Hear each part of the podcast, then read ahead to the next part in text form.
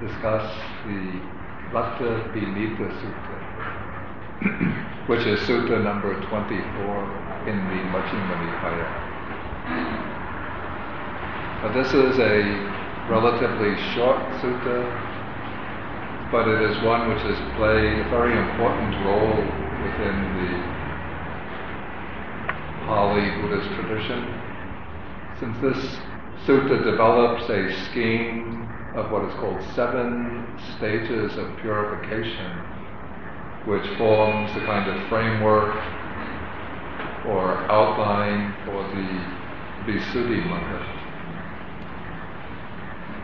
But what's rather interesting is that this is, I think, the only place in the Pali Suttas that this particular scheme of seven purifications occurs. And the scheme of the seven purifications, it is not in the sutta, it's not actually developed by the Buddha himself, but it occurs in a conversation between two monks, Venerable Sariputta, and one Venerable Puna Mantaniputta. And yet, when, as you'll see, when the two monks are discussing the seven purifications, it seems as though they both understand what all of the terminology means, almost as though they had heard it from some other place and were familiar with this as a kind of standard way of organizing the Buddha's path. So it's a rather perplexing problem how they can both have a common understanding of the sequence of stages of purification, and yet there's no place where the Buddha himself actually expounds it. And also one doesn't see one monk of these two explaining the terms to the other, but rather it seems just as if somehow they both already knew what the terms meant. So perhaps there was some way of organizing the stages of the path that had been already formulated within the Sangha and which was being drawn upon by these two monks. This, I don't know that there's any way to determine how the scheme of seven purifications actually originated. Okay, the sutta begins when the Buddha is living in Rajagaha in the bamboo grove, Veluvana. Then a number of monks who had spent the rainy season, according to the text, the text uses the expression just in the native land the commentary, the expression used is just simply native land, but the commentary adds an explanation that native land here is the Buddha's own native land, or the Sakyan Republic. And so these monks who had spent the rainy season apparently in the Buddha's native land have now come to Rajagaha to see the Buddha. Then, when they arrived, the Buddha asked them, Who in the native land, perhaps it's his own native land, I don't know actually, is esteemed by the monks there in this way, then the Buddha mentions a set of ten qualities which are sort of the mark of a perfected monk. Ten qualities which come in each one comes in a pair, that the monk exemplifies this quality himself and also teaches this quality to others. That is one who has few wishes, few desires himself. And he also encourages the other monks to be few in their wishes. One who is content himself, secluded himself, one who is aloof from society himself, one who is energetic himself and speaks to the other monks on the importance of arousing energy. So we have here five qualities which are considered worthy qualities in a monk. That is, being a few wishes, being content with the basic requisites, not being demanding, making excessive requests from lay people, being fond of seclusion, going off into seclusion to devote oneself to the meditation practice, being aloof from society, society in the sense of not mixing at social gatherings, whether with lay people or other monks, in order to talk about worldly matters, and being energetic, arousing the energy for spiritual development. Okay, those are the five, you say, five important gunas or virtuous qualities, worthy qualities in a monk.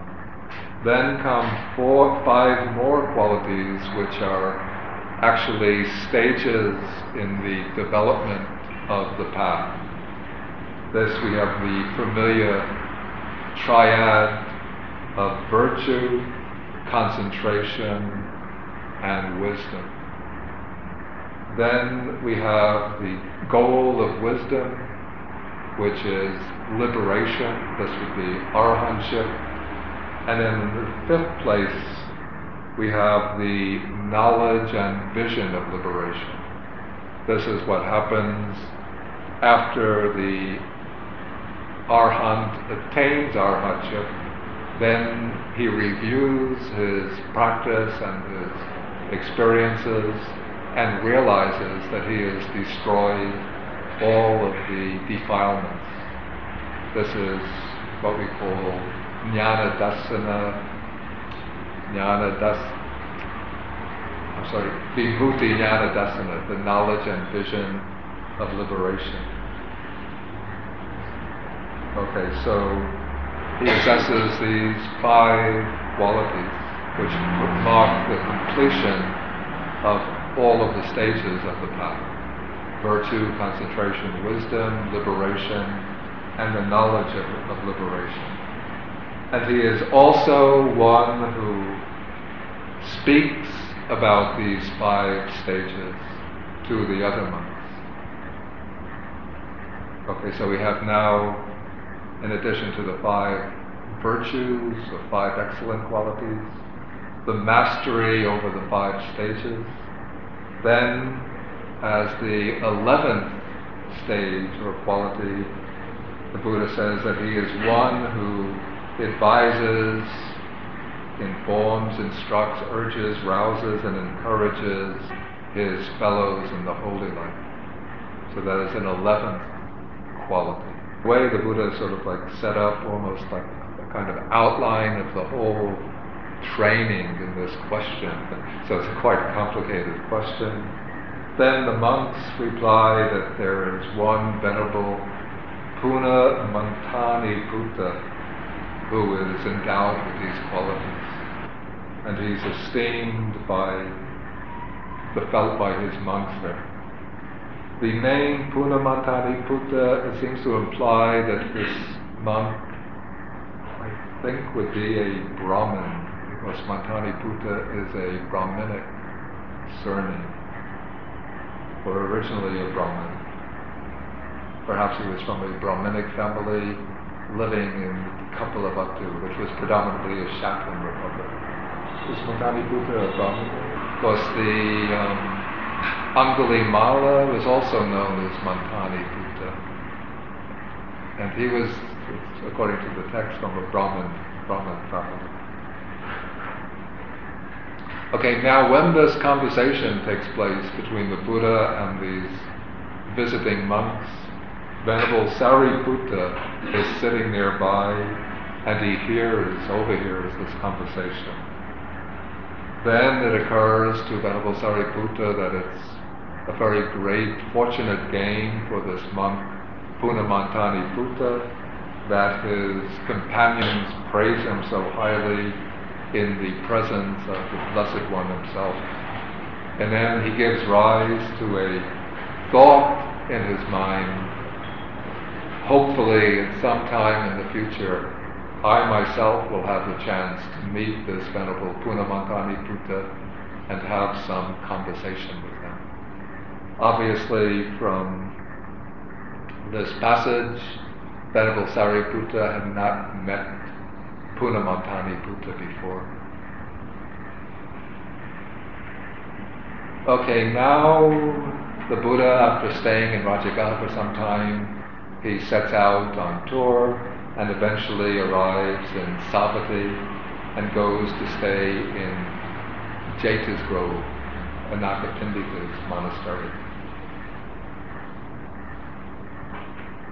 Then it seems in those days one didn't really need a postal department, not to speak of computers and fax machines since wherever the Buddha went, gradually a sort of report would circulate throughout the whole countryside amongst all of the Buddha's followers that now the Buddha has moved from such and such a residence to such and such another residence.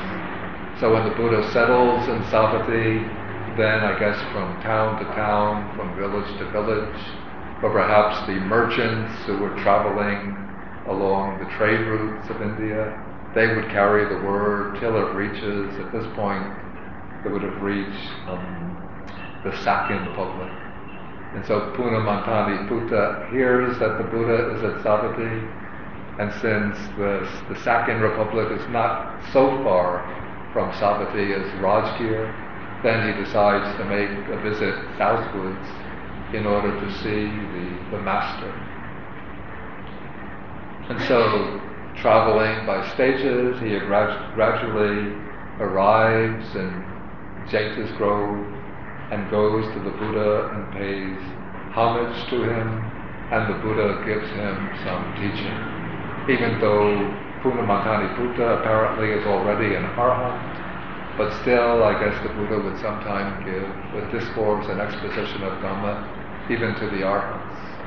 In various places in the suttas, we see him even giving discourses to Venerable Sariputta, to Mahakassapa, even though they don't need further instruction, but it seems just to reveal certain aspects of Dhamma to them so that it will be preserved for posterity.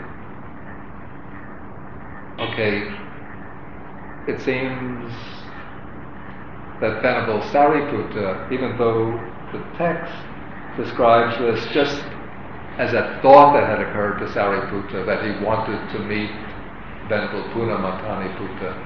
But he must have expressed that thought to the other monks because now when Puna arrives at, at Savatthi, some monks who know Sariputta's wish go to him and tell him that Puna has arrived at the monastery.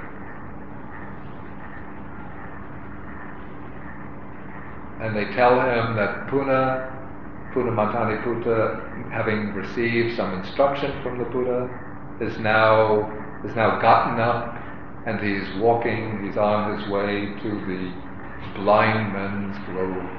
This is the Andhavana. It seems to have been a kind of grove which was a short distance, perhaps a few kilometers from the Jetavana. And while Jetavana was a very busy and bustling place, because many people would be coming there to see the Buddha, when monks wanted, and even nuns also, wanted to go off for secluded meditation, then they would go to what's called the blind men's grove. It seems there they could meditate very peacefully without any disturbance by people. Okay, so when Venerable Sariputta gets this report, then he becomes quite excited and he quickly picks up his mat and goes off in the direction of the blind, men's grove. And at a certain point, he catches sight of Puna Mantani Buddha walking in the distance ahead of him, and he follows behind him. The text says, keeping his head in sight. Perhaps in order to get there, perhaps he had to go through like a little narrow path with a lot of growth, you know, bushes and tall grass. So the upper the lower part of the body might have been hidden in the grassland, but Sariputta would have kept just watch for the head, which moving up through the grassland towards the blind, blind man's grove. Okay, then Venerable Punamantaniputta arrives and he sits down or lays his mat and sits down in order to pass the day in meditation. Then Venerable Sariputta reaches the blind men's grove and also he sits down for the day's meditation, but probably not going too deeply into absorption since he wanted to keep an eye on Punamantani Putta and not give him a chance to, to get away without some conversation. So then when evening falls, and apparently Punamantani Putta must have emerged from meditation, perhaps he was folding up his mat, preparing to leave. Then the Venerable Sariputta got up from his meditation and came to him and exchanged greetings with him. Then, after the basic readings, then he asked him, Are you living the holy life, the brahmacharya, under our blessed one? That is, under the Buddha. I think it must have been obvious that they were both Buddhist monks, but this is just a way first of opening the conversation. And also, Sariputta wants to pick out this idea of leading the holy life as the sort of main nucleus for his the questions that he's going to ask, or we could say the seed from which the questions will develop. So when Punamantani Putta says, Yes, I am living the holy life under the Bhagavan Buddha, the Blessed One, then Sariputta asks about the purpose of leading the holy life. And here he uses seven terms which indicate these seven stages. He says, Is it for the sake of purification of virtue that the holy life is lived under the Blessed One? That is, does one live the holy life just to perfect one's sila, one's morality, one's virtue? And Sariputta uh, uh, Punamantani Putta says, no. Then is it for the sake of purification of mind, to purify the mind of the kilesas, the hindrances, through developing concentration that's implied here. Is it for this purpose that one leads the holy life under the Buddha? And Buddha answers, no friend. Now, I'll just, I won't repeat each question, but just take the terms. Is it for the sake of, we have a series of five terms here, purification of you, for the sake of purification by overcoming doubt, the sake of purification by knowledge and vision of what is path and what is not path. But is it for the sake of purification by knowledge and vision of the way? Is it for the sake of purification by knowledge and vision, that the holy life is lived under the Blessed One. And to each of these questions, Sariputta, Punamantani Putta answers no. Okay, now since the first question deals with purification of virtue, we can understand quite, it's almost self, it is self-evident from this, that this question deals with sila, with virtue, since the term is sila visuddhi, which means purification of virtue. the second question, chitta visuddhi, that's purification of mind, though it's not fully explicit, but we can readily draw the inference that this is concerned with concentration or samadhi.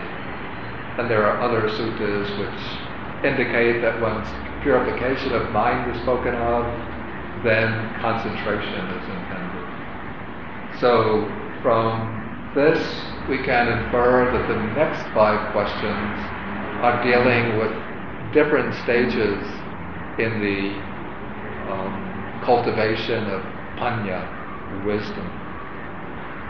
And this is also indicated by the terms view, ditthi, which is in some way concerned with one's outlook, perspective, understanding, and also by the frequent use of the expressions knowledge and vision, jnana dasa.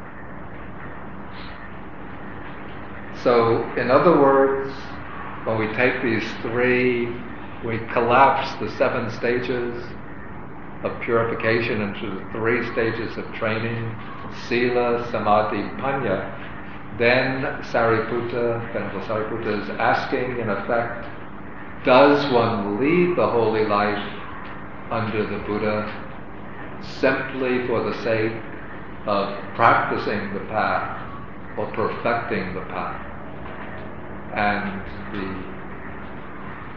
question, the answer by um, Venerable Punamantaniputta indicates quite clearly that one doesn't lead the holy life just for the sake of perfecting the path itself.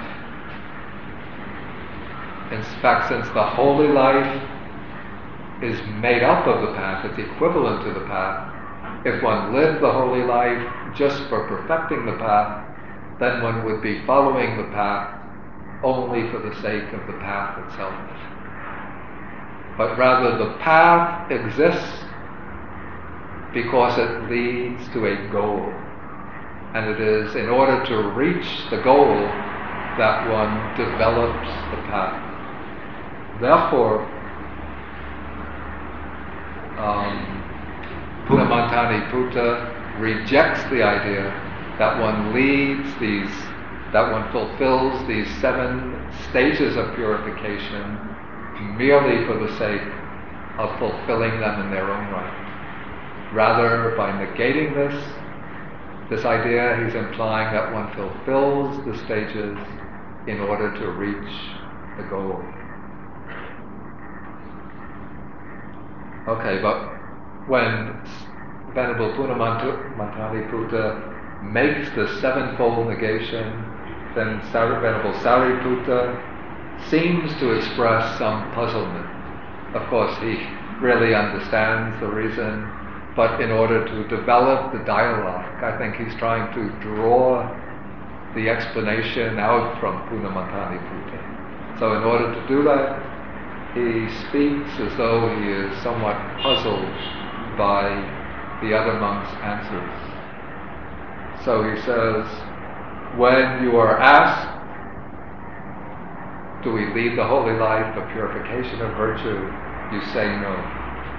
When you're asked, do we lead it for purification of mind? And so on. Up to purification by knowledge and vision, then you say no. So, what is the purpose? What is the reason that the holy life is lived under the Blessed One. And then Punamantani, Punamantani Putta replies, It is for the sake of final Nibbana without clinging that the holy life is lived under the Blessed One. The Pali expression used here, it's anupada parinibbana. Okay, the expression anupada parinibbana could have two possible meanings, depending on how one takes this expression anupada. Anupada is a negation of upada, which can be identified with upadana. So if it's identified with, un- with upadana, then anupada would mean the ending of clinging, the abolition of clinging. So then parinibbana can be the living experience of nibbana here and now through the extinction of clinging. But anupada can also mean, I'm sorry, it's anupadana parinibbana anupadana parinibbana, which is clearly it's a negation of upadana, and upadana usually means clinging. So on the first interpretation, anupadana, anupadana parinibbana will be the attainment of nibbana here and now, the living experience of nibbana through the elimination or abolition of clinging. But the commentary also gives a different meaning of upadana as a possibility, which is upadana as a condition for something. Because upadana is a fuel or sustaining condition. So then anupadana parinibbana will mean the full quenching, we can say, the ultimate extinguishing of the fires of, you could say, of craving through no further fuel or no more conditions for for craving. It's this is not here identical with the anupadisesa. It's a, a word from a different root, different meaning. But there's a kind of wordplay here which it, one can't really reproduce it well in English. You see, the word nibbana is literally going out of a fire. It's nirvana, the going out of a fire. And upadana, which also, which on the one hand it means clinging, but it has the sense of fuel, a fuel which sustains a fire. So when you take these two alternative meanings, nibbana as the going out of a fire, upadana as the fuel for a fire, then anupadana parinibbana means the complete extinguishing of a fire through lack of fuel.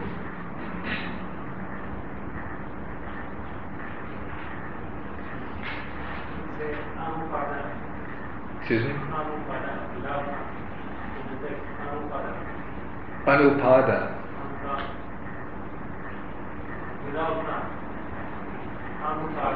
The first meaning. First word First correct. Yeah. Without the Meaning. I see, then the commentary must have put in the na. You have the text, and it's with without the na. Ah, then it's better that way. But anyway, if it's put anupada, then it's really it's a short for anupadana.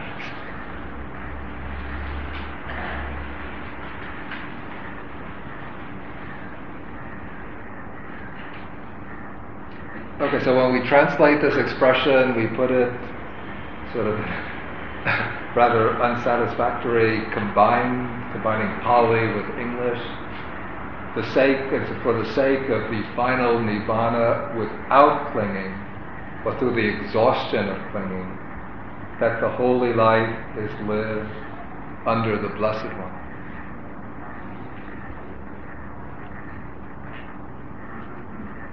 Okay, now Sariputta asks questions. It seems just to reinforce this point from another angle. He asks whether each of these seven stages from purification of virtue on can be equated with final nibbana without clinging. And to each of these questions, Puna Mantaniputta answers no. In other words, the path, the stages of the path, cannot be identified with the goal itself. Then Sariputta asks whether final nibbana without clinging can be attained without these states, independently of these stages. And again, the answer is no. So Puna Mantaniputta is making rather simple point, which uh, somebody of Sariputta's intelligence would have readily grasped. So he asked the questions, I think, just to reinforce the point and to make it clear for those who are not so sharp-witted as himself. But the main point of the questions is that on the one hand, the goal is not identical with any stages of the path. On the other hand, one cannot achieve the goal without relying on the. If one becomes attached to the path and takes the stages of the path to be the goal, then one doesn't reach the goal. If one tries to reach the goal without following the path, then one can't reach the goal.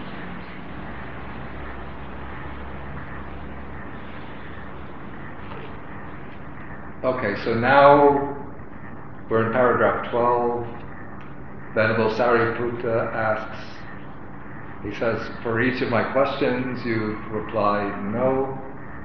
So, how are we to make sense out of this apparent paradox that the path itself cannot be identified with the goal, but one can't reach the goal without the path? Then Mantani, Puna Mantani Putta says in paragraph 13 if the Buddha had described purification of virtue as final nibbana without clinging, he would have described what is still accompanied by clinging as final nibbana without clinging. And so with the other six, the following six stages. In each case, each of the stages of the path is said to be sa-upada or sa-upadana, which means that it is in some way accompanied by upadana, by clinging. Even though these actual stages of practice are means for freeing oneself from clinging, but still there seems to be some kind of very, very subtle clinging that accompanies each of these subtle stages, each of these seven stages. I'm quite, I'm not really sure how to understand that in relation even to the seventh stage, the last stage. If we take that to be the highest stage of the path, how could it still be said to be accompanied by clinging? Sa upadana.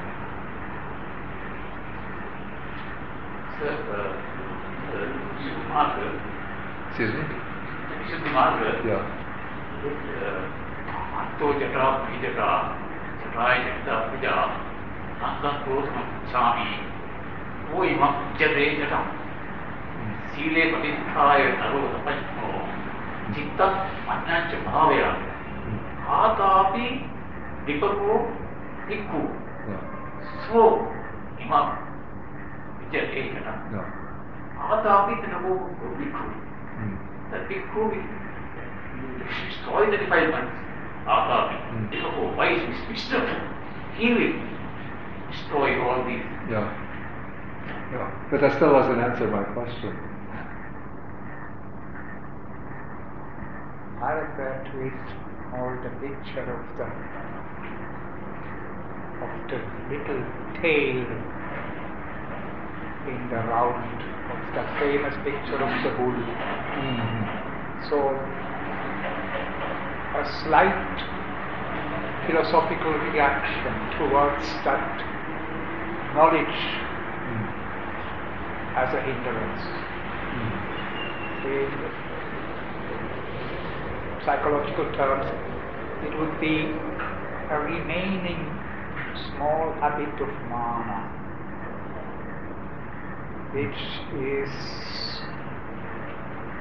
grasping that particular mm. liberating force. And still clings to a certain degree on that particular thing, mm. which is then becomes an hindrance. That is my mm. idea.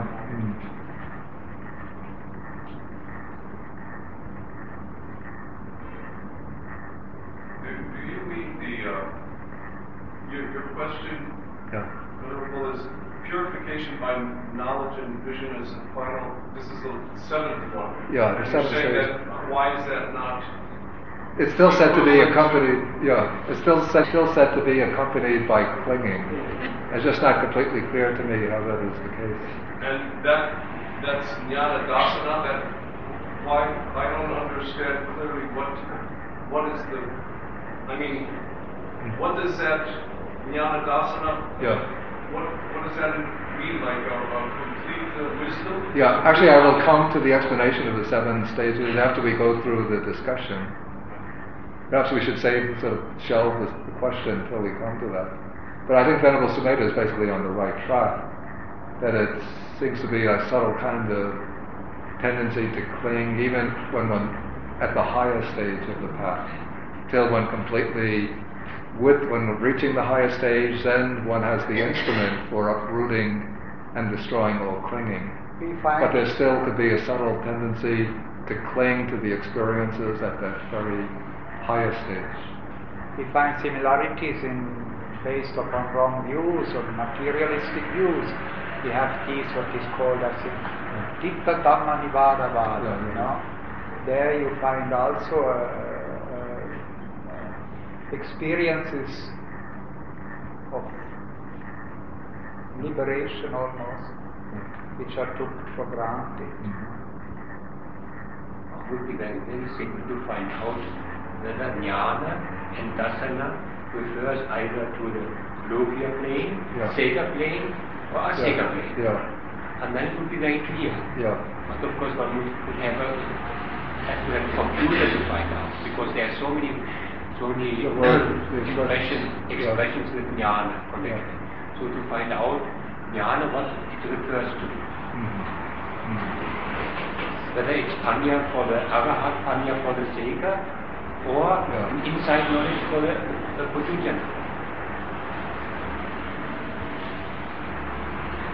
Yeah, I know that the Visuddhi, well, we'll come to that, the Visuddhi Magga Maybe let's finish and I'll sort of see how these terms are used in the Visuddhi Magga. Then I have my own interpretation, which is somewhat different. um, okay, anyways, okay, so even the seventh stage, the highest stage of purification, is said still to have some trace of clinging, the upadana. And so if the Buddha had said that the seventh stage, it, this purification by knowledge and vision, is final nibbana without clinging, then it would mean that something with clinging was final nibbana without clinging, which would be a contradiction. Okay, so that would be impossible or un- unacceptable. On the other hand, if one could achieve final nibbana without clinging, if final nibbana without clinging were attainable without relying upon these seven stages, then any ordinary person would be able to attain final nirvana just without any effort, because he would not, it wouldn't be necessary to make any effort to reach final nirvana. But rather, the point that Venerable Puna is trying to make is that the seven stages are the steps along the way to nirvana, but not identical with the goal. Then, to establish this point, he uses a very wonderful simile. This is a simile of King Pasenadi of Kosala is living at Savatthi, his capital city, and he wants to go to Saketa, another city within his kingdom, to take care of some business. And it seems that the two cities must have been some distance apart, so it's not possible to go there just using one coach. But rather, there are seven coaches laid out, or seven coaches ready to take him.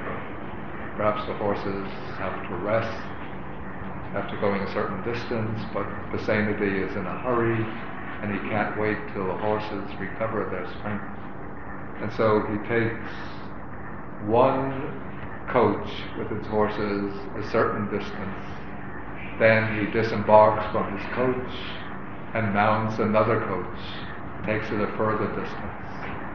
Then he disembarks from the second coach, gets onto the third, and so on till he gets to the seventh coach, and then he uses the seventh coach to take him to Saketa.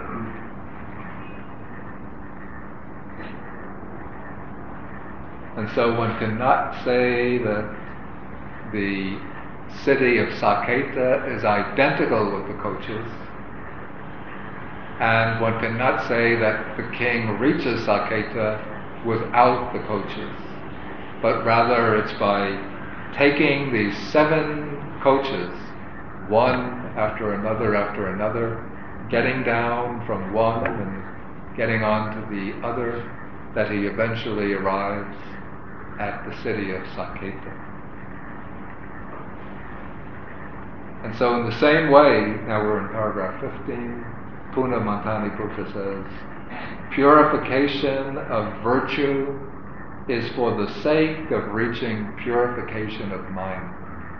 That is, one develops virtue, sila, in order to establish the foundation for the practices that will purify the mind, the practices that will lead to samadhi or mind which has been purified of the kilesas, the defilements, and the hindrances. One develops purification of view, I'm sorry, purification of mind in order to reach purification of view. Then one develops purification of view to reach the purification by overcoming doubt. Pure, one develops this to reach purification by knowledge and vision of what is path and not path. One develops this to reach purification by knowledge and vision of the way. One develops this in order to reach purification by knowledge and vision. And one develops purification by knowledge and vision in order to reach final nibbana without clinging. And it is for the sake of final nibbana without clinging that the holy life is lived under the Blessed One. Okay, in that way we have the seven stages as stepping stones for reaching Nibbana, or we could say to remain consistent with the simile, the seven stages are like stagecoaches for reaching Nibbana. Okay, as to the meaning of these seven stages, first I'll give the Visuddhimagga explanation, which is accepted universally in the commentaries in the Theravada tradition. I won't go into full detail. Okay, purification of virtue is identified, the Visuddhimagga is always thinking in terms of a monastic training. So it identifies purification of virtue with the fourfold purification of virtue for the monks.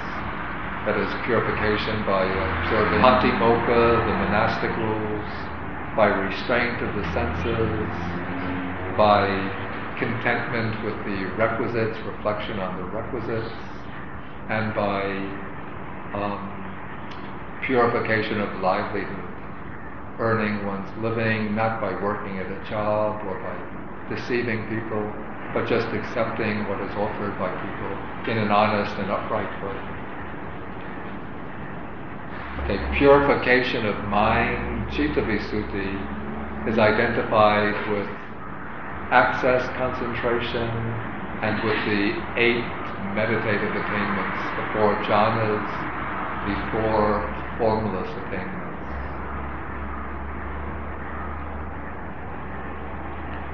Purification of view is taken to be the initial stage in the development of wisdom where one analyzes one's own personality, one's own personal existence into the five aggregates, the Panchupadana Khandha, and then reduces the five khandhas to nama rupa, to name and form, or mind and matter. Then purification by overcoming doubt. The commentaries explain as the understanding of conditionality, seeing how these five aggregates, for name and form, arise through causes and conditions. Okay, then to go from the purification by overcoming doubt, to knowledge and vision of what is path and what is not path, one has to first reflect upon the five aggregates in terms of the three characteristics impermanent, suffering, and non self. Then one starts to contemplate one's experience, first bodily, then mental, by way of the arising and passing away of the sankharas, the formations. Then they say, the Visuddhimagga and the commentaries say, while one is contemplating the arising and passing supramundane attainment, maybe one even thinks one is an arahant, especially because of the bright light, then it becomes very beautiful, and so one thinks one must be a saintly person. And one starts enjoying these experiences, and one becomes attached to them. So there's a subtle kind of upadana or clinging to these experiences because they're so blissful, so uplifting, so tranquil, and so sharp and so such extraordinary experiences. But the Visuddhimagga says that when one starts to go undergo these experiences, one should be very cautious and not get deceived by them, but just recognize these are corruptions of insight and just contemplate them as being impermanent, dukkha, anatta, and let them. And if one su- succeeds in loosening the attachment to these experiences, if one continues along the track of insight contemplation and doesn't fall into any delusions and any conceit because of one's experiences, then one has successfully distinguished the wrong path from the right path. So the wrong path is the path of attachment to these corruptions of insight and overestimating oneself because of these experiences. While the right path is recognizing the corruptions of insight as only temporary experiences and relinquishing the attachment to them, continuing simply with the track of anicca, dukkha, anatta. All of these experiences are impermanent, unsatisfactory or insecure, and not self. Then, when one bypasses that particular hurdle, then one enters into the deeper stages of insight, where the insight knowledges start to unfold in succession. That is the purification by knowledge and vision of the way, pati pada jnana dasana. And as one takes the insight knowledges all the way to the highest point, then one reaches eventually the supramundane path. That is purification by knowledge and vision. So the purification by knowledge and vision begins with the path of stream entry. Okay, then after the path and fruits of stream entry, then one comes back to the normal consciousness. Then one again goes through the knowledge and vision of the way till one comes to the second path and fruit, which is also purification by knowledge and vision. And so on till one comes to the fourth and final path, which is the path of arhatship. Okay, that's the way of explanation, which is long stat, which has long been accepted in the Theravada tradition, and it's very much the standard way of explanation. So if you ask any learned monks about the seven purifications, they'll explain exactly according to the Visuddhimagga. But I have, I can't say another inter. I wouldn't say that I would challenge the Visuddhimagga interpretation, but I wonder whether the seven stages could be looked at in a different way. This is the way I would look at them. Okay, purification of virtue, the same, except I wouldn't confine it to a monastic um, observance of sila. Okay, purification of mind could be the same as the Visuddhi Magga method.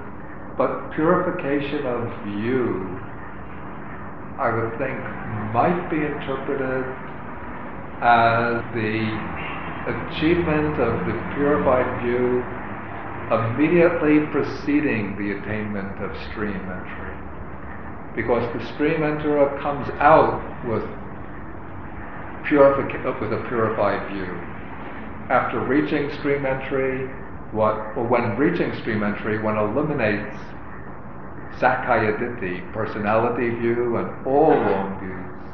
And so one cuts off all wrong views with the attainment of stream entry. So it seems purification of view might be interpreted as covering all the stages of insight up to stream entry. Okay, then the stream enterer overcomes doubt. He eliminates doubt. Doubt is the second fetter, correct? So the purification by overcoming doubt might be taken as the actual attainment of stream entry. Okay, next, when one reaches stream entry, then one has a definite knowledge what is the wrong path, what is the right path. So the stream enterer actually acquires as factors of his own personality, so to speak, the factors of the Noble Eightfold Path. The Noble Eightfold Path becomes built into his own mental continuum, so to speak. And so the stream enterer can never go on the wrong path, even if he's lazy and negligent. When he starts to practice, he will develop the right path.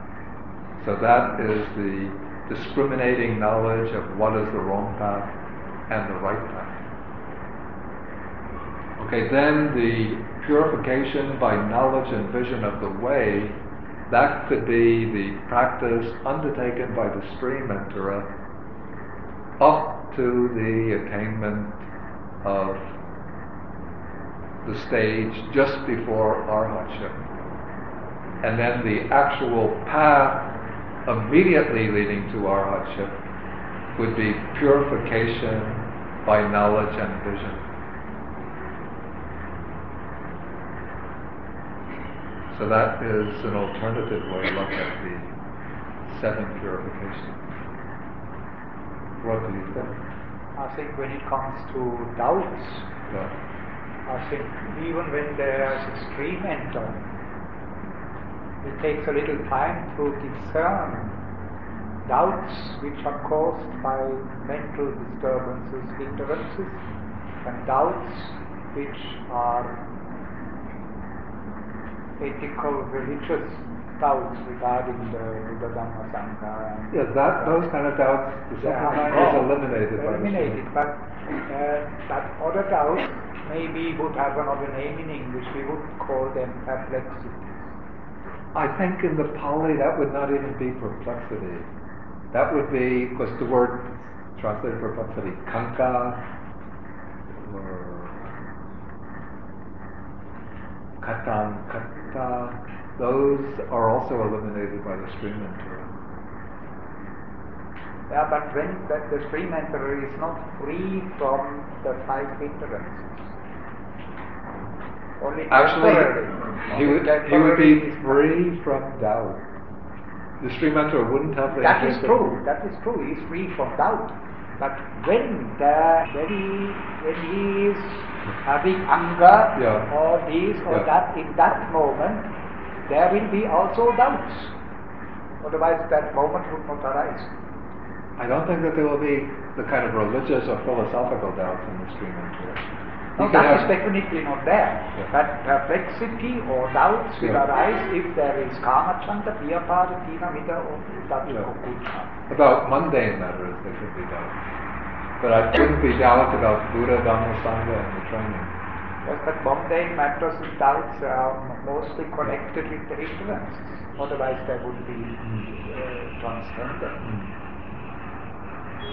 For me, I always have a little difficulty to discern between doubts and perplexity.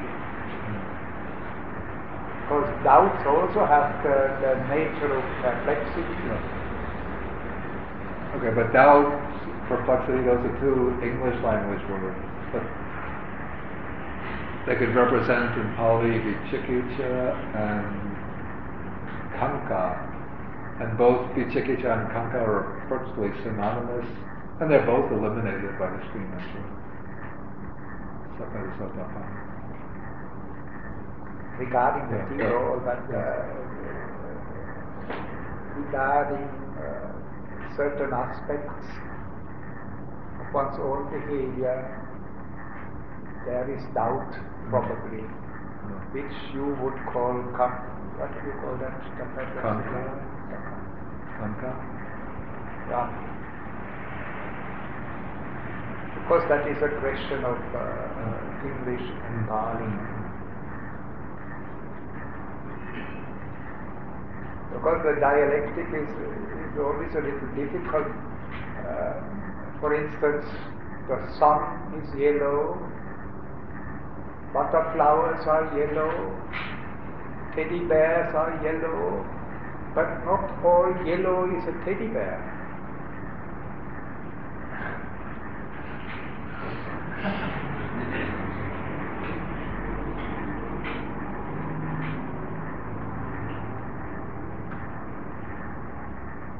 What do you think about my? Afraid to get branded as a heretic?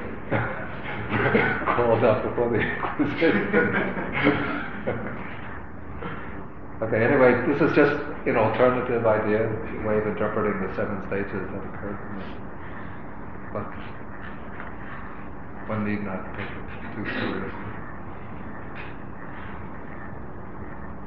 Okay, so after this explanation by Puna Mantani Putta, one has to bear in mind now that the monks, the two monks in carrying on this conversation, have not yet identified each other, even though Venerable Sariputta knows that this is Puna Mantani Putta, but Puna doesn't know who the visiting monk is, who his interrogator is. So, but Venerable Sariputta, for the sake of a kind of politeness, you know, just to now to carry the conversation to a conclusion, to reveal his own identity, he asks, What is your name and how do your fellow monks speak of you? Then he says, My name is Puna and I am known as Mantani Putta. That's the family name, Mantani Putta. Then Puna, uh, Sariputta says, It is wonderful, it is marvelous that each of these profound questions has been answered point by, point by the Venerable Puna Mantani Putta as a learned disciple who understands the teacher's dispensation correctly. Then he goes on praising how much of a gain it is for Punamantani Putta. Then now Punamantani Putta is to, to ask about his interrogator's identity. So he says, What is the Venerable One's name and how do your fellow monks know you? And he says, My name is Upatissa, friend, and my companions in the holy life know me as Sariputta. And of course, Puna would have heard of Sariputta many, many times, but he had never met him before. In those days, they didn't have photographs, so he couldn't have seen a photo of him. So now this is the first time that he's actually seeing Venerable Sariputta and has recognized him in the flesh. And so he says, now he's almost a little embarrassed. He says, we didn't know that we were talking to the Venerable Sariputta, the disciple who is just like the Buddha himself. If I had known that this was the Venerable Sariputta, I would not have spoken so much. Then he says, It is wonderful, it is marvelous how you have posed all of these profound questions. And then he continues praising Venerable Sariputta. And in this way, these two great Mahanagas, the expression is used, the naga is a giant elephant, a bull elephant, or a giant serpent, a dragon. But it's also, the word is also used as a kind of epithet for an arahant. And so the text says it was in this way that these two great beings, these two Mahanagas, rejoiced in each other's good words. Okay, that's the seven stages. Any questions or comments?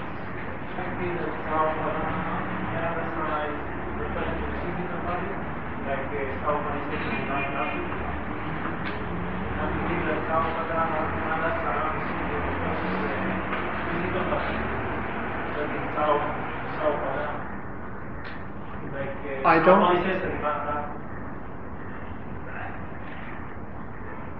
I mean, that upadana means that these states are said to be with clinging because one is still in the physical body. Is that the point? Yeah. Whereas upada, the anupada nibbana dhatu is without the physical body. I'm not sure that's the intention here. I would tend to go that to take it that to go with the interpretation of upadana here is predominantly the clinging. That there's some even though these higher stages of knowledge and vision are actually the means to eliminate clinging, but still they are to some degree subject to clinging, that one be, could become attached to them and cling to them. But with Nibbana itself, there can be no more clinging. That's the way I would understand it. In terms of just the fact of the, the actual conversation, this story has been brought back to the Buddha Buddha would said this as discourse or obvious? It's actually not possible to determine that. There are some suttas oh, which take the form of conversations in which which are eventually reported back to the Buddha. Then the Buddha says, if I had been asked such and such questions, I would have answered in exactly the same way. And those suttas are said to be discourses of the Buddha. But this one, we don't have that uh, ending. So this could have been just a conversation which was you know, reported to the monks and then incorporated into the canon. But again, I have to say that it's an interesting problem and one that seems insoluble. How the two apparently understand the meaning of these seven stages, especially with terms that don't occur elsewhere in the canon, yet one doesn't find clear explanation of them anywhere else. It's almost as though there's some kind of implicit explanatory scheme which both have access to but which has not been preserved in the canon. Okay, somewhat late, later than usual, so we'll stop. And then next week we take the next sutta, which is the Ch- Sutta, number 148.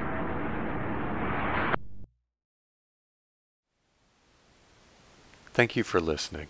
To learn how you can support the teachers and Dharma Seed, please visit dharma dharmaseed.org slash donate.